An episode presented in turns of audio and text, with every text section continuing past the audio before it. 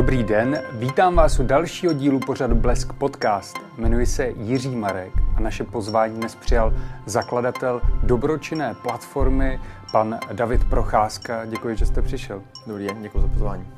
Dobročinná platforma Donio funguje už od října 2019. Za tu dobu jste pomohli projektům, jejich 1602, vybrali téměř 200 milionů korun. Jak se vám, pane Procházko, usíná s vědomím, že jste udělali už tolik dobra? Tak eh, samozřejmě dobře, je to, je to super pocit vidět, že jste pomohli především tolika příběhům, tolika lidem, kteří se na vás obrátili a tu pomoc jsme jim dokázali nabídnout díky vlastně naší platformě. A, ale samozřejmě jako je zatím schovaný plno, plno úskalí, plno překážek, který jsme museli překonat a pořád překonáváme. Takže ne vždycky se usíná dobře, jenom díky tomu pocitu, protože tam je hodně věcí, které vám ten spánek narušují, ale, ale samozřejmě jakože v tom v celku je to, je to skvělý pocit. Hmm. Když si náštěvník internetu rozklikne teďka váš web, tak hnedka nahoře uvidí hlavní projekty, které se týkají živelné katastrofy na Hodonínsku, kdy několika obcemi prošlo tornádo mm-hmm. a jednotlivé rodiny tam žádají o pomoc lidi. A já jsem si to teda prohlížel a těch rodin je tam opravdu hrozně moc kdy, kdy přibyly ty první žádosti o pomoc? Hmm. Uh, my jsme vlastně, když ten den se stalo, to byl vlastně čtvrtek uh, k večeru, tak uh, my jsme na to zareagovali zhruba dvě hodiny poté, kdy jsme zveřejnili sbírku, která byla taková obecná, vlastně na pomoc těm obcím. A první žádostí od konkrétních rodin, především od jejich rodinných příslušníků, známých, kolegů, tak začaly chodit hned v pátek ráno a během víkendu jich přišlo zhruba 150, 150 žádostí od konkrétní pomoc. Takže vlastně hned, hned ráno poté začali lidé eh, žádat, žádat o pomoc. Hmm. Které jste schválili a které naopak neschválili z těch žádostí? Musím říct, že většina se jich schválila, protože většinou to jsou opravdu všichni lidé, kteří jsou v místě toho postižení, jsou to obyvatelé těch obcí a my tam v tu chvíli nemáme důvod to neschvalovat, protože my jediný, proč neschválíme, takže to například z legislativního pohledu není správně, což tady prakticky každý, kdo požádá, tak eh, z legislativního pohledu je správně mu tu pomoc nabídnout. Takže řekl bych, že 90% žádostí jsme přijali, Jediné, které jsme nepřijali, byly ty, které se duplikovaly. Že třeba tři různí lidé chtěli pro jednu rodinu sami svoji vlastní iniciativou vytvořit sbírku, tak tam jsme některé nezamítali, ale už jsme je vlastně odkázali. Ta sbírka pro tuto rodinu už existuje. Samozřejmě se nabízí otázka, zdali kontrolujete to, jestli se nejedná o podvod. Určitě kontrolujeme, samozřejmě snažíme se tak udělat kompromis, abychom stíhali zakládat všechny ty sbírky, a, ale zároveň, aby to bylo bezpečné jak pro dárce, tak pro mnoho organizací a firm, které chtějí také přispívat. Takže my požadujeme minimálně osobní doklady, požadujeme čestné prohlášení, kde si zkontrolujeme, že opravdu ten člověk je obyvatel té obce, má tam trvalé bydliště. A v tuto chvíli na místě máme i koordinátora, který eh, je s těmi lidmi ve spojení a při tom vlastně procesu toho vyplácení bude takové druhé kolo ověřování, kdy ti lidé nám budou muset podepsat darovací smlouvy a tam se opravdu vlastně tomu ověří, že ti lidé bydlí, že jim ti, ty nemovitosti patří a že ty finance, které jim poskytneme, budou použity na tyto účely. Hmm. V kontextu toho, že došlo k tomuto živelnému neštěstí, kdy tornádo se prohnalo těmi obcemi, tak se mluví o tom, že se vzedmula velká vlna solidarity napříč Českem. Tak můžeme o tom mluvit i na Doniu? Je to něco neobvyklého pro váš web? Určitě je, určitě je, že ta vlna minimálně těch žádostí je opravdu jako obrovská. My průměrně za měsíc přijmeme takových 100 až 120 žádostí a ty jsme jich 150 přijali za víkend jenom. Ale, ale i z té druhé strany, z těch dárců, je ta vlna té pomoci a solidarity opravdu jako velmi, velmi vysoká. My jsme za poslední čtyři dny jsme vyzbírali 40 milionů korun, což běžně trvá tak dva měsíce. Takže i na Doniu je ta vlna pomoci opravdu velká a aktuálně my jsme v takové jakoby koordinační skupině velkých organizací, kde jsou organizace jako Člověk v tísni, ADRA, Nadace VIA a koordinujeme tu pomoc společně a celkově z ní vybráno někde kolem 900 milionů korun. Hmm, hmm. Také to, čím se Donio liší od eh, jiných webů, je to, že momentálně lidé můžou poskytnout peníze konkrétním rodinám, mm-hmm. konkrétním příběhům. Je tam napsáno, kde žijíce postihlo. Jsou tam často lidé, kteří někoho ztratili a opravdu v tuhle tu chvíli potřebují pomoc. Mm, je to záměr, že takhle jste to nechali těm lidem samotným, aby si přihlásili? Je, je to vlastně, jak jste říkal, je to něco, co nás nějakým způsobem odlišuje. Že my, kdybychom udělali takovou tu velkou obecnou sbírku, jako na pomoc obyvatelům, obcím, nekonkrétní, tak uh, nemyslím si, že to je úplně účel Donia, který má plnit. Donio je tady přesně pro ty konkrétní příběhy, konkrétní lidi, aby si oni sami mohli požádat uh, o svoji vlastní sbírku, mohli si ji na pár, na pár kliků jednoduše online založit. A to bylo to, kam my jsme ji směřovali, takže my jsme vlastně ani tu obecnou sbírku, kterou jsme sice vyhlásili, tak eh, jsme ji úplně netlačili, nepropagovali jsme ji, protože jsme se chystali právě na tu vlnu těch tý konkrétní pomoci, takže já si myslím, že Donino tady splnilo svůj účel. Mm-hmm. Kolik momentálně máte vybráno na tyto všechny projekty? Eh, teď aktuálně, když jsem odjížděl, tak tam bylo zhruba 42 milionů za těch eh, pět dní prakticky, co se to spustilo. Hmm.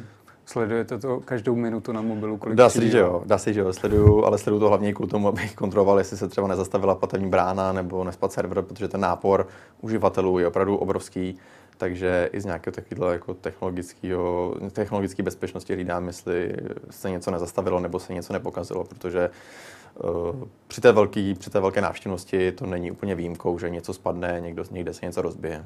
Hmm. Vy jste to zmiňoval, že ty peníze se budou teda předávat konkrétním rodinám. Už tam byl někdo z toho týmu Donio se podívat na tom místě? Jaké měl třeba pocity? My máme vlastně na místě, jak jsem říkal, koordinátorku Elišku, která je v kontaktu s místními a ty zprávy jsou opravdu velmi, velmi složité, jsou těžké. Ty příběhy, ty osudy těch lidí, Dokonce tam začínají objevovat případy, že nechci říct podvodníci, ale lidé, kteří chtějí využít ty situace, tak obcházejí domy a nabízejí lidem možnost odkoupení pozemku prostě jo, za úplně směšnou cenu. Asi v návaznosti na to, že doufají, že ti lidé v zoufalství podlehnou a vezmou nějakou část financí, kterou zrovna teď potřebují. Takže a už tam začíná být poměrně i taková neúplně dobrá atmosféra, to jsme se doslechli, že i lidé už mezi sebou začínají uh, mít takové rozpravy typu, jak to, že, jak to, že ty máš jako novou střechu už, už tam máš prostě skoro opravený, my tady to. A Myslím si, to bude ještě eskalovat. Myslím si, že ta atmosféra na místě nebude úplně, úplně dobrá do, do, dalších dnů. A, ale to je vlastně účel i nás, těch neziskových organizací a platform, které pořádaly sbírky, abychom jim rychlou efektivní pomocí nějakou první finanční injekci poskytli a trochu zmírnili to napětí. Takže. Hmm. Když se pak podíváme na ty příběhy jednotlivých rodin, tak uh, některé rodiny vybrali už 4 miliony korun, třeba jsou tam také. A jiné zase jsou třeba kolem 60 tisíc korun. Čím je to dáno, že ten rozdíl je tam takový? Ono samozřejmě velkou roli tím, že to je konkrétní příběh, tak uh, hraje hraje nějaká komunita, hraje komunita kolem té rodiny. Pokud je komun- eh, rodina, která má hodně přátel, hodně známých, může to být kolegové z práce a oni sami vlastně přijdou s tím, že pomoc chtějí, tak eh, potom je to samozřejmě mnohem jednodušší. Velmi tomu pomůže také, pokud ten příběh je silný a sdílí to například nějaký influencer, nějaká slavná osobnost na Instagramu, na Facebooku, tak eh, ten příspěvek je potom virální, hodně se to šíří a je tady mnohem větší potenciál, že přispěje velká spousta uživatelů. Takže Často je to kolikrát i o náhodě, že přesně si to všimne někdo, kdo to sdílí a ono to pak chytne nějakou takovou vlnu. Ale, ale nejdůležitější bod je samozřejmě ta komunita, která to odstartuje a dostane to do podvědomí. Hmm. Pomáháte některým případům i vy samotní, poněvadž tam často jde o to, jak vysoko mm-hmm. je ten mm-hmm. příspěvek na tom webu, jak rychle si ho ten člověk může rozkliknout. My tohle máme řešený takovým algoritmem, že jsme chtěli být co nejvíce spravedlivý, takže ten algoritmus zní něco jako nejvíce příspěvků za posledních sedm dní a podle toho jsou ty sbírky řazeny. Ale samozřejmě snažíme se i my přes naše vlastní komunikační kanály, ať už přes mailing, přes sociální sítě, přes média, tak se snažíme komunikovat ty jednotlivé příběhy, abychom i my sami jim nabídli tu pomoc marketingovou, nejenom tu technologickou. Hmm. Oproti jiným projektům, zrovna tyto, co se týkají toho tornáda, mm. tak nejsou ničem zastropovaný. Často tam je, že se musí vybrat třeba 100 tisíc, 200 tisíc a je to, jestli to nechali všechno otevřené, to je taky záměr. Záměr to je, protože ty lidé často ještě nedokážou dohlídnout toho, kolik je to reálně bude stát, kolik ty škody budou na tom majetku, kolik toho budou potřebovat. Takže jsme to zatím nechali volné, samozřejmě třeba například u rodiny Mackových, kteří vybrali v tuhle chvíli 8,5 milionů, tak ti už sami na svůj poput eh, vlastně se nám ozvali, že už to chtějí zastavit, že si myslí, že takovouhle velkou částku ani nevyužijí a že by část z ní chtěli přerozdělit mezi své sousedy. Takže zatím je to volné, nějakým způsobem to nezastropujeme a pokud to překročí takovou jako velkou hranici, tak se to pak eh, vlastně rozmělní mezi ty další příběhy. Hmm, to je teda od vás hezké, že takhle nad tím přemýšlíte. Jo, tak snažíme se pomoct, co to jde.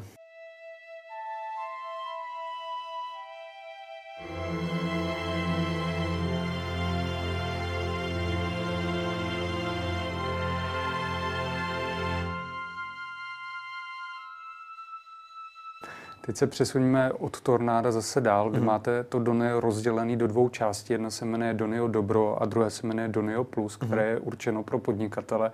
Kdy vás to napadlo takhle rozdělit to Donio? Má to nějaký větší význam? Má. My vlastně, když jsme pomáhali, nebo že byla taková první velká vlna solidarity během první jarní koronavirové vlny, tak eh, se na nás obraceli bary, kavárny, různí vlastně, ať podnikatelé nebo firmy, s tím, že by si taky chtěli zažádat o pomoc, aby jejich přispěvatelé, jejich fanoušci, návštěvníci mohli přispět. Ale legislativa v rámci toho Donio Dobro nám to nedovolovala. Mm-hmm. Takže jsme potřebovali vyvinout, řekli jsme si, my jim chceme taky pomoct, chceme ten nástroj, tu platformu technologickou poskytnout všem uživatelům, všem lidem, kteří si chtějí zažádat o nějaké finance. Takže jsme vlastně vytvořili takhle paralelně ještě produkt Donio Plus, který právě slouží k podpoře nápadů, snů, ať už to je napsání nové knížky, natočení filmu, postavení kavárny, vyrobení třeba chytrých hodinek, vlastně na jakýkoliv účel prakticky si vzpomenete, tak Doniopus vám v tom může pomoci. Hmm. Vy jste mi před rozhovorem prozradil pár detailů ohledně Donia a jeden z nich byl to, že Donio narostlo hlavně během koronaviru, hmm. kdy jste se, řeknu, můžu to snad říci, proslavili díky vybraným 14 milionům během 24 hodin na plicní ventilátory.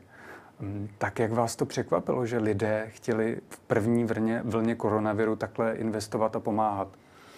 Nás to překvapilo, myslím si, že ještě víc než kohokoliv jiného, protože my jsme fungovali v tu chvíli půl roku a zkušenosti jsme měli, že za měsíc vybereme třeba 300-400 tisíc korun. A pak najednou přišel takovýhle jako zásadní zlom a během dnes to vybrali 14 milionů. Jo. Takže my jsme byli jako velmi překvapení.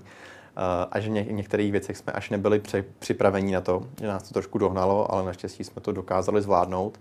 A já si myslím, že to byl takový symbol vlastně celého to, celé té pandemie, toho, jak ty lidi, jak lidé se dokázali vlastně jako spojit, dokázali proti tomu společnému nepříteli, kterým tenkrát ten koronavirus byl, tak dokázali bojovat, ať už to bylo šítím roušek, uh, různým dovážení materiálů a právě tady ta sbírka na ty ventilátory si myslím taky, že byla jedním z těch důležitých symbolů toho, hmm. toho období. Ono se často mluví o tom, že při té první vlně koronaviru narostla ta solidarita do nejvyšších možných mezí v Česku a potom to postupně mm-hmm. uvadalo. Sledoval jste to také na tom, kolik lidé byli ochotní investovat do těch projektů a třeba na druhou stranu, jestli ty projekty přibývaly, že lidé byli stále zoufalejší a zoufalejší a hledali pomoc, kde se dalo? Uh, byl tam trošku takový vlastně jako rozkol mezi tím, kolik lidí potřebovalo znova a znova pomáhat a kolik lidí bylo ochotno darovat. Ono, já si myslím, že v, tom, v té druhé vlně už plno lidí z toho bylo unavených, plno lidí už z toho na to vlastně bylo naštvaných, ať už jako na postup naší vlády, ať už na, na to vlastně, že to trvá hrozně dlouho, že nebylo tady léto, najednou se zase všechno zavřelo zpátky. A plno lidí už bylo vůči tomu velmi, velmi jako ostražitých a ta míra toho dárcovství nebyla tak vysoká jako při té první vlně, kdy říkám, všichni se toho báli, všichni to brali jako společného nepřítele. V té druhé, potažmo třetí vlně, už to plno lidí bagatelizovalo, už to nebylo, ta vlna nebyla taková. Ale právě té žádosti o těch pomoc bylo víc, protože lidé, kteří v první vlně si řekli, my to nějak přečkáme, pak to bude dobrý, uvolní se to, tak v té druhé vlně pochopili, že to tak dobrý rychle nebude. A že vlastně ty zákazy, ať už co se týče kulturní sféry nebo gastronomie, cestovního ruchu, tak uh, budou delší, daleko sáhlejší a budou trvat déle. Takže se za nás začali, o nás, vlastně k nám začali obracet o tu pomoc také. Takže lidí, kteří potřebovali pomoc, bylo více, ale těch dárců už nebylo tolik. Ale určitě to nebyl nějaký razantní sešup z toho, že by lidé přestali pomáhat. Rozhodně ne. Jenom už to nebylo asi tak, uh, tak důležitý v tu chvíli pro ně. Hmm. V ostatních rozhovorech jste často zmiňoval to, že ten důvod, proč lidé si založí vlastně tu žádost o příspěvek, o pomoc na Doniu je ten, že vy z toho si neberete žádnou částku za to, že to tam mohou vystavit, mohou publikovat. Mm, je tohle to, co vás odlišuje od konkurence? Z čeho vlastně žijete? Eh, já si myslím, že nás to určitě odlišuje, že pro plno lidí spousta dárců, je, je to pro ně velmi důležité, že těch 100% předáme tam, kam oni chtějí. Protože tady takový, řekl bych, až skoro nešvar lidí zvenku, z široké jako veřejnosti, že nadace si z toho nechávají prostě finance, ředitelé si je to jezdí na dovolené a podobně, což já si myslím, že absolutně není pravda, že plno neziskových organizací dělá velmi záslužnou práci, eh, jenom to třeba ne vždycky umí odkomunikovat správně. Ale my jsme právě tomuhle chtěli trochu předejít jakýmkoliv vůbec náznakům toho, že se něco takového děje, proto jsme se rozhodli, že 100% toho, co nám člověk pošle, tak 100% předáme dále. A my fungujeme na bázi takzvaných dýšek. Vy, když u nás přispějete, dejme tomu tisíc korun malému Honzíkovi, tak eh, my se vás zeptáme, jestli ten proces se vám líbil a jestli chcete přihodit dobrovolně něco navíc na rozvoj té platformy. Ale je to čistě na vás, jestli se rozhodnete tu naší platformu podpořit nebo ne. Vlastně my vás do toho nenutíme, vy se můžete rozhodnout a pro nás si myslím, že to je takový dobrý byč, aby celý ten proces toho přispívání byl jednoduchý a na pár kliků, protože kdyby to pro vás bylo znamenalo nějaké potíže, trvalo vám to 5-10 minut, nevěděl jste kam kliknout, tak na konci toho procesu už nebudete tak ochotný nám nějaký, nějaký ten, to dýško nebo nějaké ty peníze navíc zanechat. Mm-hmm. Takže rozhodli jsme se jít touhle cestou, protože nám to přišlo důležité a potvrdilo se nám čas mnohokrát, že lidé na to hodně hledí. Já jsem schválně vyčkával v areálu, kterým autem přijedete, abych se podíval. A neviděl jsem, byl zaparkoval jsem pěšky. Když se bavíte s předchozími redaktory o založení Donia, tak zmiňujete jeden příběh, který mi přijde jako nádherný. Jak vás napadlo vlastně pomáhat lidem. Mm-hmm. to bylo, když jste stál v lékárně, kde před váma mhm. byla maminka s dítětem. Tak jestli byste nám mohl taky povědět. Jo, už je můžu. Já už jsem říkal tak často, že už mi to přijde až jako, že nerad říkám, ale ne, určitě. Uh, bylo mi 16 let, stál jsem v lékárně a před mnou stála paní s malou holčičkou, hmm. která měla evidentně těžký kašel a šli si koupit léky a paní, nevím, jestli neměla nebo to neočekávala a musela ty léky doplatit. Byl tam doplatek, já nevím, 70-80 korun. A ona je neměla a paní lékárnice řekla, že bohužel jí to nemůže prodat. A já jsem vlastně stál za nimi a v tu chvíli naštěstí díky bohu jako blesklo hlavou, jako, že tak jim to doplatit, to 70 korun, tobě to neublíží, prostě si koupíš něco méně dražšího, než jsi jako původně chtěl tak jsem to doplatil a to byl takový opravdu asi jako zásadní zlom v mém životě, protože ten pocit, který jsem z toho pak měl, tak byl tak strašně příjemný, že jsem si říkal, hele, já tenhle pocit chci zažívat častěji. A od té doby jsem pak nějak se dal nějakou takovou jako dráhu dobročinnosti, jestli tak můžu říct. A myslím si, že to byl prvopočátek vlastně i Donia se dá říct, i když to bylo o mnoho, mnoho let později, tak uh, myslím, že tenhle moment to mohlo ovlivnit. Hmm. Mělo to také vliv na to, že na Doniu jsou často děti, kteří potřebují pomoc, že jim dáváte přednost? To bych úplně neřekl. Myslím si, že my nějakým způsobem nerozlišujeme, komu přednost dáváme, nedáváme. Vlastně každý může využít naší platformu k, k pomoci. Ale spíš o tom, že těch příběhů je bohužel i pro ty děti poměrně hodně, takže v tom celku to pak může vypadat, že ty děti tam hodně a hlavně ty příběhy jsou pro dárce atraktivní. Prostě bo, taky zase je to možná trošku bohužel, ale dárce, když vidí příběh na malé dítě a na seniora, tak se 70% si vyberou to malé dítě.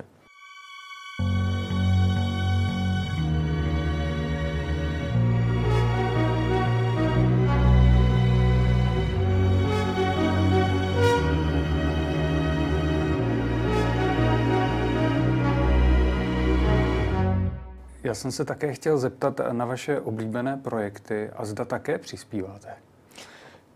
Přispívám. Přispívám z dvou důvodů. První důvod je testovací, že občas testuju, jestli všechno funguje a jestli nikdy není nějaký problém na cestě. A druhý je samozřejmě ten jako lidský, který mě nutí často přispět do nějaké sbírky, která se mi líbí. Takže přispívám a moje oblíbené projekty já to mám asi hodně také spojený s těmi dětmi. Já jsem vlastně i jezdil do dětských domovů, kde jsme pořádali různé programy pro tamní děti. Takže pro mě jsou hodně silné dětské příběhy.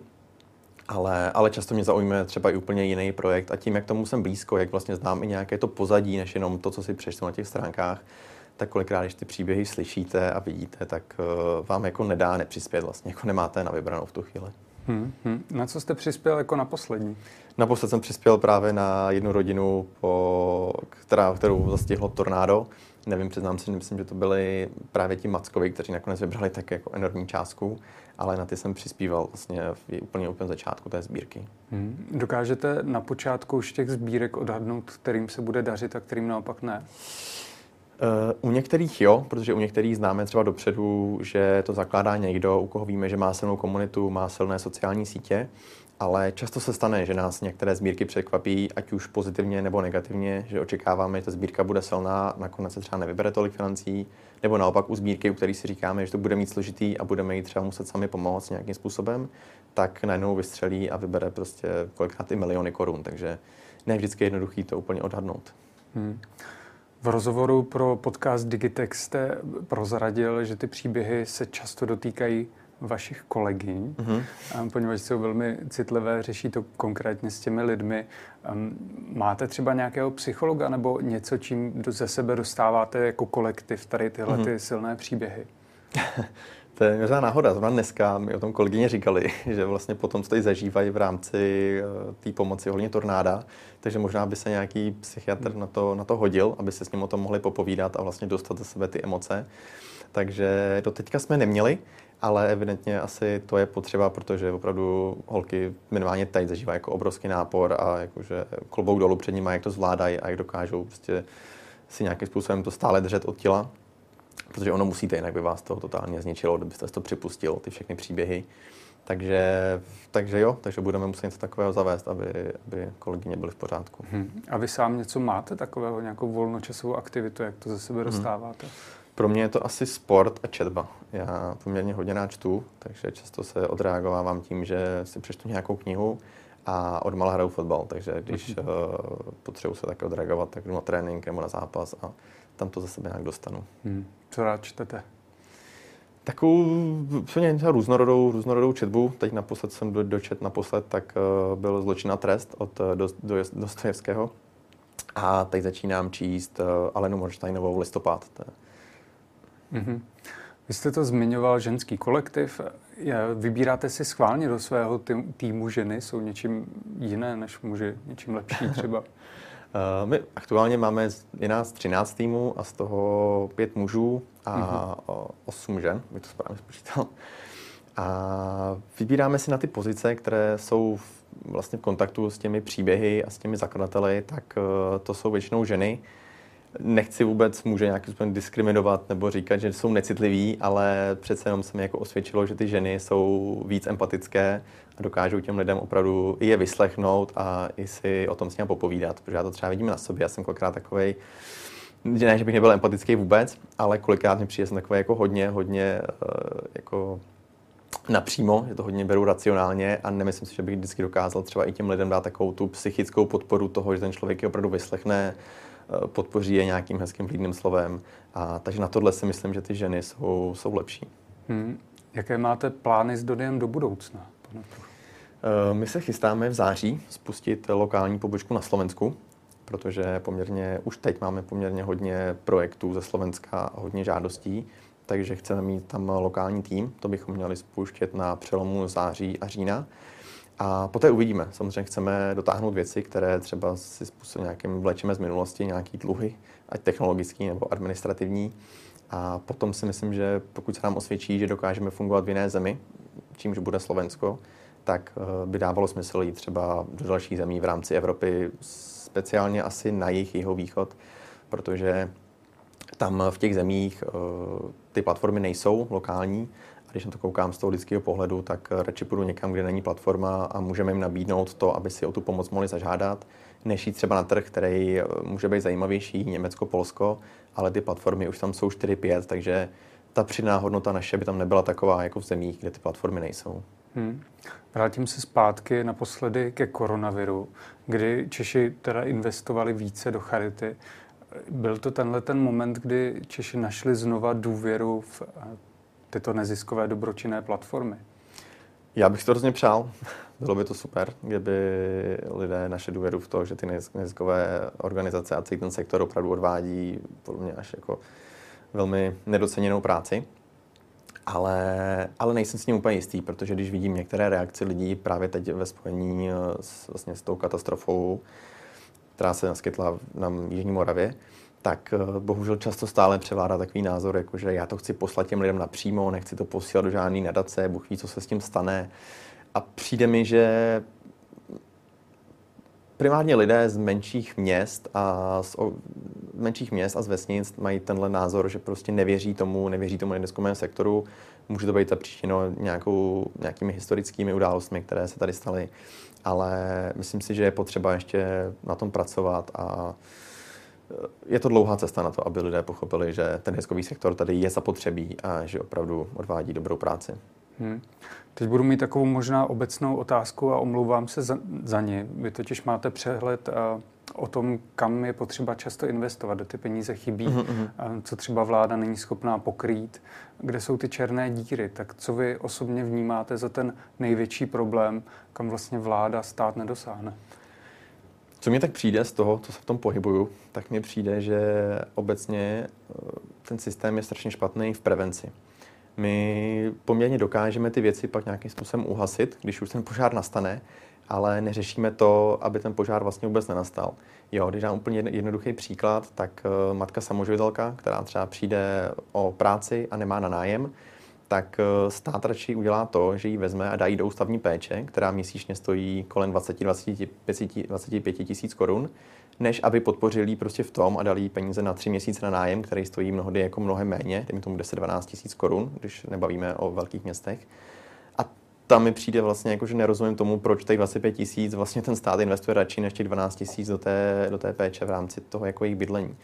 A tenhle vlastně tenhle nešvar pro mě prostupuje mnoha obory, že jsme špatní v té prevenci.